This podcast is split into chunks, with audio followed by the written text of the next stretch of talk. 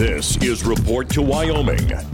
I am Chef Leah Burback with Heirloom and Native. I used to live in Douglas about oh eight years ago, or maybe closer to 12 now, and moved back to Casper after living in Denver, going to culinary school, and wanted to come back to this small town feeling. And how long have, has Heirloom and Native been around?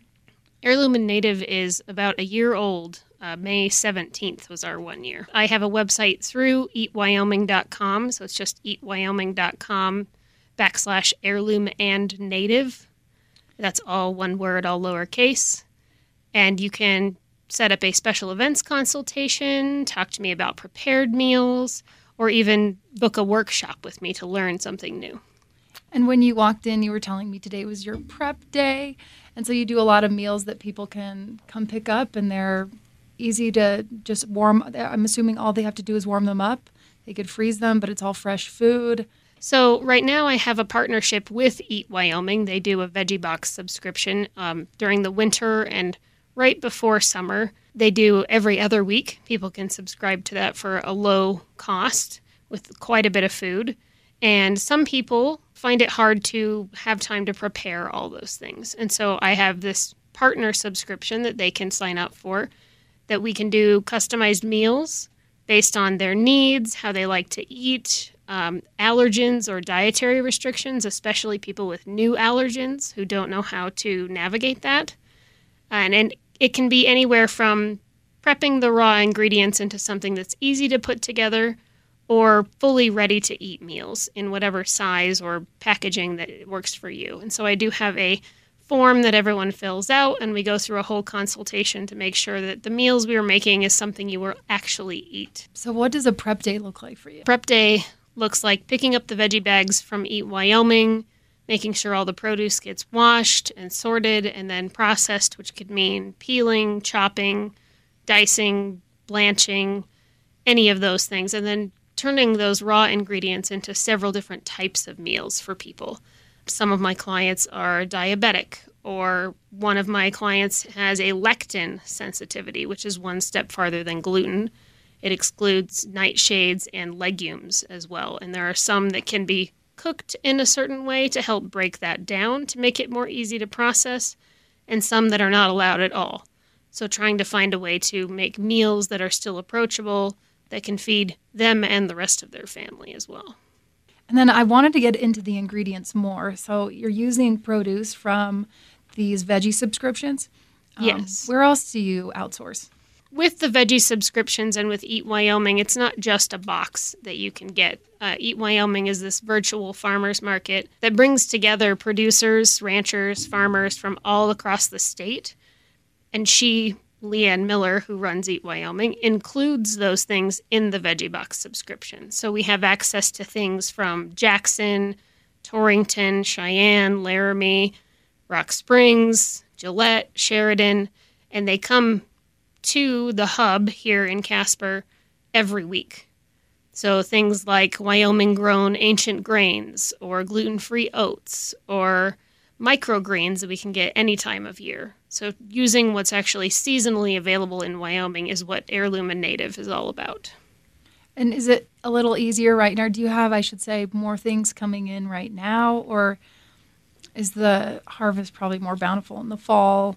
And then I kind of want to get into what what you're finding that you guys use the most of in the winter when things are a little bit harder to grow. Right now, it's all about greens spinach, leaf lettuce, head lettuce, the smaller heads, and then herbs, things like that parsley, cilantro, chives. Mushrooms grow year round. There's several different mushroom growers across the state, either small batch artisan types like lion's mane or oyster mushrooms, or Shoshoni has a great mushroom farm with button or uh, cremini mushrooms. And then there's other things throughout the season that will become more abundant, like tomatoes and peppers and things like that. That takes a longer time to grow. And in Wyoming, we have such a shortened growing season. There's only a very few number of producers that have a four season greenhouse that can produce those things all year round, especially with the shortened light conditions. Do you can or try to preserve any of these vegetables when you get them in the fall so that you can use them throughout the winter? Yes. Um, so canning pickling, drying, some fermenting, that's mostly in the research and development phase. Using a lot of those ingredients that are in abundance, especially in like August and September, and being able to stretch those out into January, February, and March, or even in through May. And so, other ingredients that can be used that don't require a lot of preservation are dried beans, or even just taking some of these greens that are available right now and drying those so that they can be folded into fresher things later. And are you finding there is quite a bit of inventory around the state? What's been your experience with all the different farmers and ranchers? There is becoming more and more um, every year. I've been involved with the farmers markets and the other groups across the state over the last several years, and it's it's amazing how much more has come up just in the past couple of years. And I think part of that was the transition that we saw post pandemic, seeing what that actually looked like for the distribution which is the thing that really brought me to start my own business was seeing how terrible the food distribution system is especially for us out here in the middle of nowhere and being able to access fresh foods that aren't just in a box or a can on the shelf and hopefully made it here on some sort of a truck this kind of leads me to think about the Food Freedom Act. I was just kind of Googling it after you'd mentioned it. I'd never heard of that before. How does that facilitate farmers markets and people being able to sell things they grow and raise themselves. So, the Food Freedom Act is something that is outside the standard health code. Um, and it is still being refined and tweaked, but it is allowing for people, farmers, producers, ranchers, to sell things directly to the consumers without having to be inspected. Consumers are supposed to be notified that these things are being uninspected, made in a home kitchen, things like that. Um, and so that can include things like raw milk, eggs, some cheeses, uh, but they have to be notified in some fashion so that the consumer has the ultimate choice of yes or no, am I going to buy this? Gotcha. Okay, and then how does that work in tandem with other regulations if you did want to sell on a larger scale, like something you are doing? What I help do is create a space for some of these things to be value added products. So, taking things like the fresh cut microgreens, where all they can do at the farm is cut them to sell them under the Food Freedom Act, what I can do is toss them with a salad or put them with other prepared items so that they actually have some sort of function or purpose. Um, same thing for, say, red onions is a good example. You can pull those out of the ground. Some people are allowed to let the tops, the greens, dry off and then sell them after they break those off. Or some have a kitchen, a prep kitchen that they can cut the tops off and sell them without the tops. What I can do is actually go through and cut those and pickle them and create a pickled red onion that's ready to eat or put on top of something else. Oh. So, helping to bridge that gap between unprocessed raw ingredients that not everyone may know how to deal with to something that's ready to eat or at least ready to put with something else. And then to your point about seeing a more prevalent amount of people doing their own gardening and raising animals, do you think that's trendy? I mean, you touched on the pandemic maybe being a factor, but do you feel like it's just more people moving in, which I just wonder if this homesteading thing is starting to kind of. Yeah, honestly, it's because it's coming back. We have forgotten as a society that these things don't just appear out of a jar, that they're actually being made somewhere, and that you can make some of these things by hand. And that is where my name for my business actually comes from. Heirloom and native is for heirloom skills and native ingredients. Things that are from here or used to be from here. Some of the things that tribes used to use a long time ago that are being brought back because of this homesteading trend, I guess. And the heirloom skills, the things that you can actually use to turn those into something that can sit on your shelf or go on your table year round, like turning okra into not just frozen okra, but a preserved product that can then go on top of your gumbo whenever you're ready. This is like where your science background, I feel like, really comes to light. And so for you, science is a big part of this. So I've been cooking for a long time with my grandma in the kitchen. She would always pull up the little step stool and I'd help her cook. And that just seemed like you know, something kind of fun that we did. And when I was getting ready to graduate high school, I really wanted to be a chemical engineer because I love the science behind it. I love the reactions. I love seeing what one plus one equals two. There's so much that goes into those chemical reactions. And I loved all of the content, but the social interactions within that kind of a field just weren't weren't the kind of community that I was looking for. I, I felt like I was missing out or being put into a windowless lab for too long. And so to escape that, I would cook dinner or food of some kind for my friends that were doing their homework. And I went, well, if I can do this to escape, why can't I do this all the time? And the more I learned, the more I worked within culinary arts, the more I realized that I am still a chemical engineer. I just get to eat my results and then share them with other people. And you probably easily could have been an ecologist too if you'd gone that route. So it's sort of like now you're blending your passions in a way that suits you much better, which I'm very excited. We're going to go and check out some local flora and fauna, and I will be getting educated, which is a large part of what you do as well. So, one of the, my favorite things about her is she's really the perfect combination of arts and science, and everything that she's taught me. She's a very good educator, and we became friends through all of the things going on on the river. And one of those activities was a program where we did kids yoga, story time, and then exploring nature on the North Platte. And so I wanted to find, you know, I have a lot of interest in that, but Leah has a lot more uh, history and, and uh, schooling with that particular uh, subject. So she would come down and I'd like Leah teach him about all the native plants and the invasive plants on the river, um, teach him about the bugs and teach him about the river currents. And like she was her and uh, Donahue and Hoffman and a few other people um, came in that were you know really knowledgeable and would gather with these kids and the kids would have just the best time. So they got to do yoga for their mind body and spirit and then they got education through outdoor learning activities. And then we would have you know books just story time like you'd have in school and the combination was really powerful and, and what other avenues do you um, have for education I work with the yoga on the labyrinth, like Elliot said, but I also do some classes with Casper College with the OLLI and Community Ed program. And then I teach private workshops through Heirloom and Native that you can see on my website or even just reach out to me to schedule one for your family or just you and your loved one. It can be as flexible as you'd like it to be. And so I teach cooking obviously different levels of cooking. I just taught a sous vide class all about brunch. We cooked steaks and poached eggs and hollandaise, and then learned how to blend seasonal ingredients with that and what that looked like. And then we teach foraging. So, foraging to me comes from growing up with my mom being in the Forest Service and learning all about rangeland management and identifying the native plants and what's good for the ecosystem between the rancher, the cattle, and the wildlife. That also applies to us as people. Our food is not just at some farm or even just in the grocery store.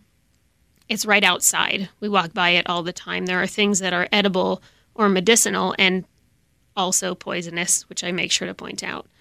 And so it's nice to go out and open people's eyes to see more that's what's already out there. I'm thinking currants. what? Well, do you work with currants? Yeah. Okay. What kind of local like fruits do we have? Uh, currants, choke cherries, thimbleberries. There's quite a few others. Sumac is one that people don't often see. Man, there's hundreds. I can't even list them all off right now, but things we don't normally recognize as food, but yeah. it is perfectly edible. I do think it's really cool that you're able to teach people about things that our culture once knew about, but just kind of we just lost over time. So, what about okay, you said fermenting. Do you make beer and wines? I have made a couple of different beers in my time. My most, I guess the right word is explosive variety was a milk stout where you actually use lactose sugar to help ferment it and then add a little bit to bottle ferment. And I got a little heavy handed on the bottle fermenting portion and didn't just pop tops, but broke glass. And so that was always a good learning experience. it's all just um, an experiment then. Yeah. Oh, yeah. And since then, I don't do quite as much beer or wine because there's so many good craft breweries and wineries and cideries and everything, especially coming up here in Casper right now. But I do like to make my own kombucha. Yeah, so. tell me more about that because it's yeah. so expensive. I need to learn how to make it. It is, but it is a, a labor of love. It's akin to a sourdough starter where you have a living culture, a thing that you have to feed, that you have to monitor all the time. And the one that I brew is a jun tea, J U N, which is green tea and honey based rather than black tea and sugar, which is the traditional kombucha. Hmm. And the starter for a kombucha is called a SCOBY, which is an acronym for symbiotic culture of bacteria and yeast. And they work together to eat through the tannic acid and sugars in the tea that you create, and then let out CO2 and a little bit of alcohol and build this cell, oh, excuse me, cellulose tower that they live in together. And so it's a full chemical reaction and alcoholic fermentation that you have to go through and then monitor how those things are living together. Awesome. Do you sell this? I do not. That is something I will be working on as far as a HACCP plan.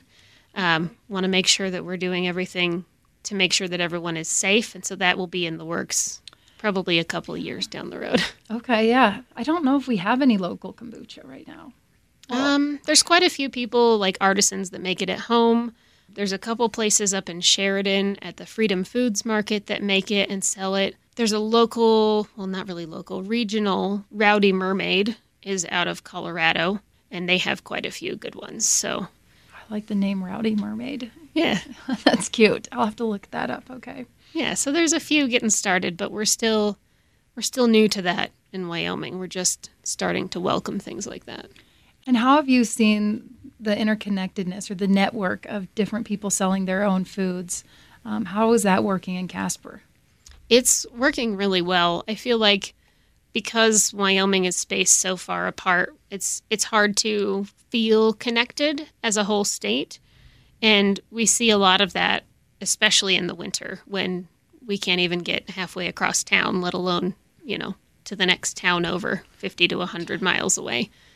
So it is nice to see, especially through Eat Wyoming. I've done some delivery driving with them, going up to Jackson and seeing how much more people enjoy the local produce and how places like Slow Food in the Tetons are really bringing that together and making a, a space for people to gather. Um, other places that I really appreciate are the local farmers markets, the master gardeners. Uh, there's a few other small ones that pop up even here in Casper that people can bring any of their things to, and the more we support them, the more they can produce more and actually make enough to sustain their cost of living and feed their families. Right. And some people might shy away from, oh, why can I, you know, why would I pay that much money when I can get it cheaper from a larger distribu- distributor, um, as in Walmart, Sam's Club? But um, do you have any thoughts on that? I mean, it's, I definitely could make a case for either. So it's hard to say people have budgets, but I feel like there is a lot of value in buying locally for many reasons.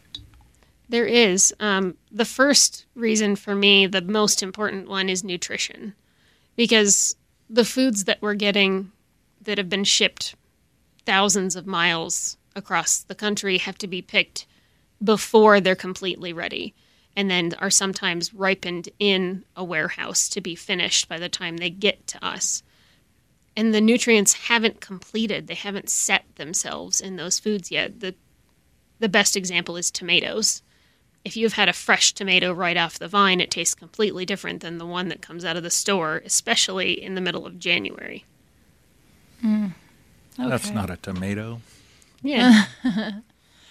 nutrition's a big one and then of course supporting you know local businesses and that's always good too to see our neighbors flourish and so it's like a little tax for that but the more that people do it maybe that'll help see some of the price come down but again you don't want to rob your neighbors either so it's tenuous i am so excited for our local farmers markets what's your vision for your business are we getting bigger and bigger and bigger or are you happy right now the way it is I would like to take it slow. I don't want to jump in and lose the quality that I'm building. The point of heirloom and native is to stick to those two things that are our namesake. So, not growing so big that I'm buying out of season. Seasonality is a huge thing. I, I'm not going to do a catering that requires fresh tomatoes in February. They're not ready, and if there are some, they've been greenhouse grown, and so there will be limited quantities. So, following what's truly available at the time and then building menus to reflect that, and not doing so much so that I have to sacrifice those morals just to make that extra buck. I'm going to guess that beef is a popular menu item. But when I think native and Wyoming, I always think of bison. Are you able to get bison meat from local suppliers? There are a few. Um, I need to make some better networking connections with um, some bison ranchers out there. Uh, but that is a huge thing that people ask for, especially people from out of state that have never had that experience. Um, and so I think that's something that will come along a little bit more as we develop this local food system, is that it'll become more available. And then game too. I'm thinking elk or Yeah. I had students um, when I was a teacher at MSU. There were some students who made this argument for bringing more bison ranches back because they are native. There's a lot of counter arguments against that, but they had some really good points. They they're hardier. They survive the winters better.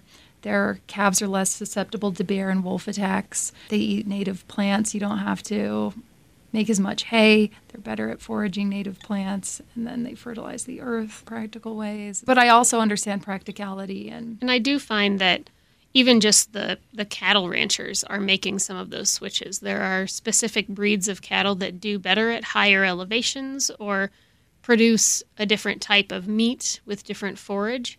And so even places like Wyoming Cowboy Cuts out of, I think it's Riverton, they have specific breeds of cattle that they leave in specific areas for that time of year and they're grass fed, grass finished, or grass fed, grain finished. And so there are ranchers that are willing to change what we have always done to move into the future, to become more self sustainable and become a better part of the ecosystem within Wyoming. And I know a major consideration with buffalo or other wild game is that there is a tribal history with those, and so some of the buffalo should be left to the tribal rights. There is a conservation, but also a sacred ritual, or I guess ritual is not the right word, um, just a sacred air to the buffalo that they should have some that can roam free. And so there's there's all those things to consider. It's not just well, this is you know what the government subsidy would say, or this is what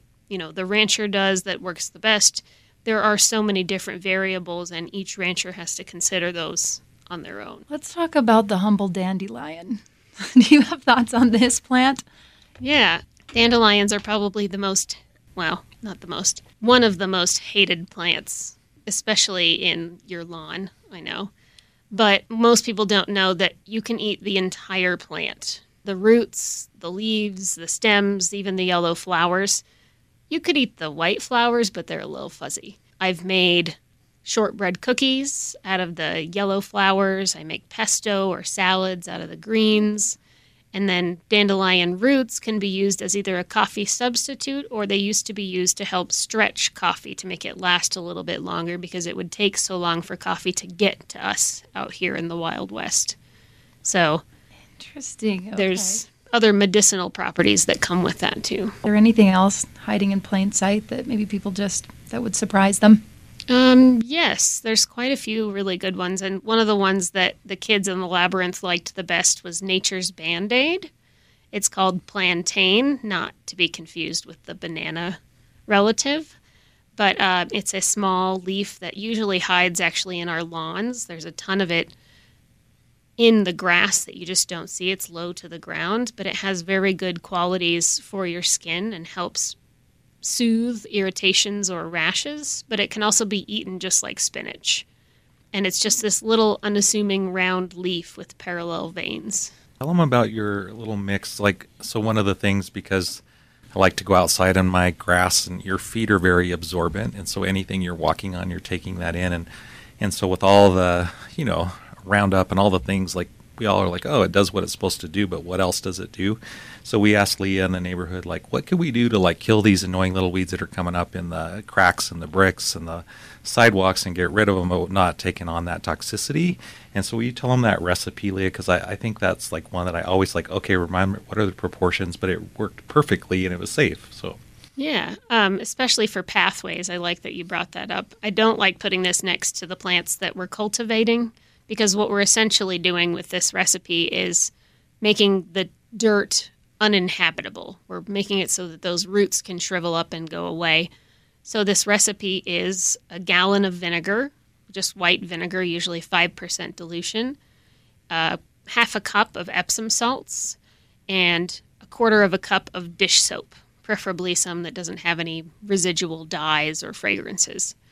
But mixing that up, obviously adding the soap last after the salt has had some time to dissolve so you don't get just bubbles, and spraying that on during the times that are the worst for the plants, so the hottest times of day, so that they have to absorb this acid that will then help them shrivel up and, and die out. It's like a safe, environmentally friendly poison. Yes. Yeah. Like but we, we call it, it weed begone. And weed is one of those words, well, especially when you're not in this state, that can mean what you want it to mean.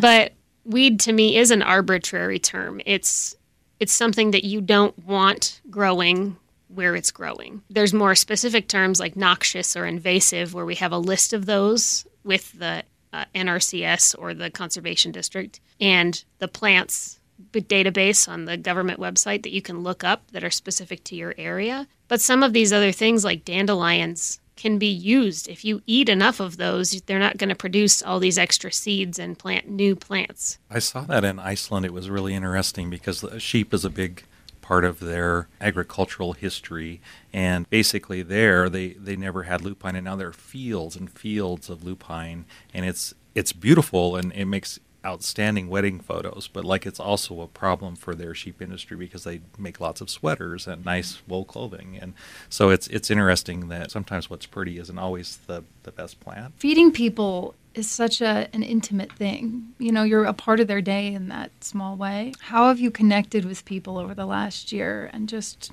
really become a solid part of the community? A lot of what I like to do is go out and meet especially like the producers and ranchers, going out and seeing what they do and how they do it so that I can treat their ingredients with respect. And that's where that relationship ultimately starts with the community because then those producers and ranchers are telling other people about how I'm processing their ingredients and saying, hey, you should go try her food. And so that's that first initial step that then takes me to places like the Eat Wyoming market where I have ready made prepared foods for people to pick up when they grab their veggie box. So they can try some of my food and see if they want that as part of their veggie box subscription. But some of the other big events that I like to do are the Funky Junk District.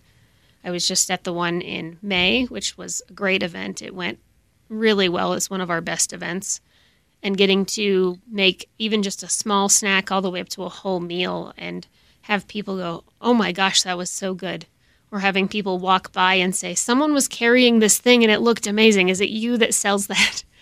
It's really fun to see like people start to share that with those around them, even if they don't realize they're doing that. And when you're using colorful local ingredients too, it probably does make it quite artful and you get to have fun with playing with the way something looks, which has become a pretty big part of the food industry. Where do mm. you draw the most inspiration from? I would say the most inspiration just comes from what is actually available right now. Our our bodies tell us what nutrients we need depending on the climate around us. And so something that's just becoming available that is that freshest, newest thing is what we're called to. And so taking that and knowing, say, a tomato, especially a cherry tomato, has that pop of acidity, but that little bit of sweetness, and then finding something else like the cucumber that has a bitterness but a freshness to help balance those things out. And then that's your red and green that really pulls in the complementary colors from that art side that we kind of forget about as chefs sometimes. Well, I'm wondering how this harsh winter will play out as far as food availability. Any forecasts? There will, and has already shown, lasting damage to things like perennial trees or other spaces in that way. And some of that includes our pollinators and other bugs that are helpful to those environments. So I've noticed, even in my garden, I have a big mint bucket. And I think I have less than a third of what I usually have after a season like this. And so that'll change the menu up a little bit, but we that's part of the challenge and what you're doing is really trying to make sure that you're getting local and thinking Wyoming. It feels nice to kind of bring us back to what we used to be a little bit. Bring our attention back to you know, we do have the convenience of the modern day, but there's so much more that we could be enjoying if we just went back to those simple foods. If you ever get a chance, um, Leah's gone on a lot of the hikes that we did on Casper Mountain, and she always um, she would get up and go with us, and then she would teach us about all of the plants there. And like I always just assumed those were raspberry plants along the trail, and like oh, a thimbleberry. And now I've taught a lot of other people about a thimbleberry, and it's like this tradition, like oh, they're almost here, and then you get to share them with other people that are hiking with you, and just she's always been a resource that drops into the neighborhood when there's any kind of question of like how do I get rid of these these weeds in my sidewalk, anything like that, or what is this, or what is that. That's what we've tried to do there is just to provide resources, experts within the community, because people like there's just so much information out there and so much bad information that when you can have a person like Leah or some of the other people we've interviewed that can just be like, oh, that's a reliable source, good information, let's make the best choice. Well, and I appreciate that, Elliott. It's it's nice to know a lot about this, but there are still some things that stump me, and I'm I'm very upfront with people about. You know, I'm not sure, but these are the resources that I'm going to reach out to to figure that out. And oftentimes, taking a picture of something doesn't get the whole literal picture. You don't get to see the climate, you don't get to see the soil or what's growing nearby. And Elliott will tell you firsthand that I am constantly going, okay, I can see this, but can I get a better picture of the leaf? Or is there something nearby that grows that looks just like it? Or what does the stem look like? I need to know more about it. And so seeing how that system works just from a small plant is how I apply the food system across Wyoming. It's you're looking at all these details and how they add up and become this whole picture of how we should be eating here and now. And she makes you part of the process, so it becomes very holistic. I mean, it's almost like an adult scavenger hunt in the end. Mm. You're like, let's figure this out together. I need more information. So asking good questions over and over again until you get the best possible answer and Sometimes you don't have the answer, but that might be the answer. Where's your favorite? Well, maybe you don't want to answer this. Where's your favorite spot to forage? We can cut this um, if it's a secret. Uh, I don't have a secret spot to forage, but the way I like to do, especially classes, is go to a place that has a large variety of things or go to a couple of places. And they should be easy to access because not everyone can do a full five mile hike like the Bridle Trail. It, it's possible, but that one side is pretty steep. And if you've hiked that, you know that doesn't really lend itself to stopping and staring at a plant really close up. I like to go to Rotary Park, but stay on the main loop down by the waterfall. There's can't even think of how many climates, microclimates that there are. And I think there are hundreds of plants that I can teach people about within a couple of hours, poisonous and edible. So it's really nice to have a place that you can see more because now you're committing those things to memory. You've physically seen them.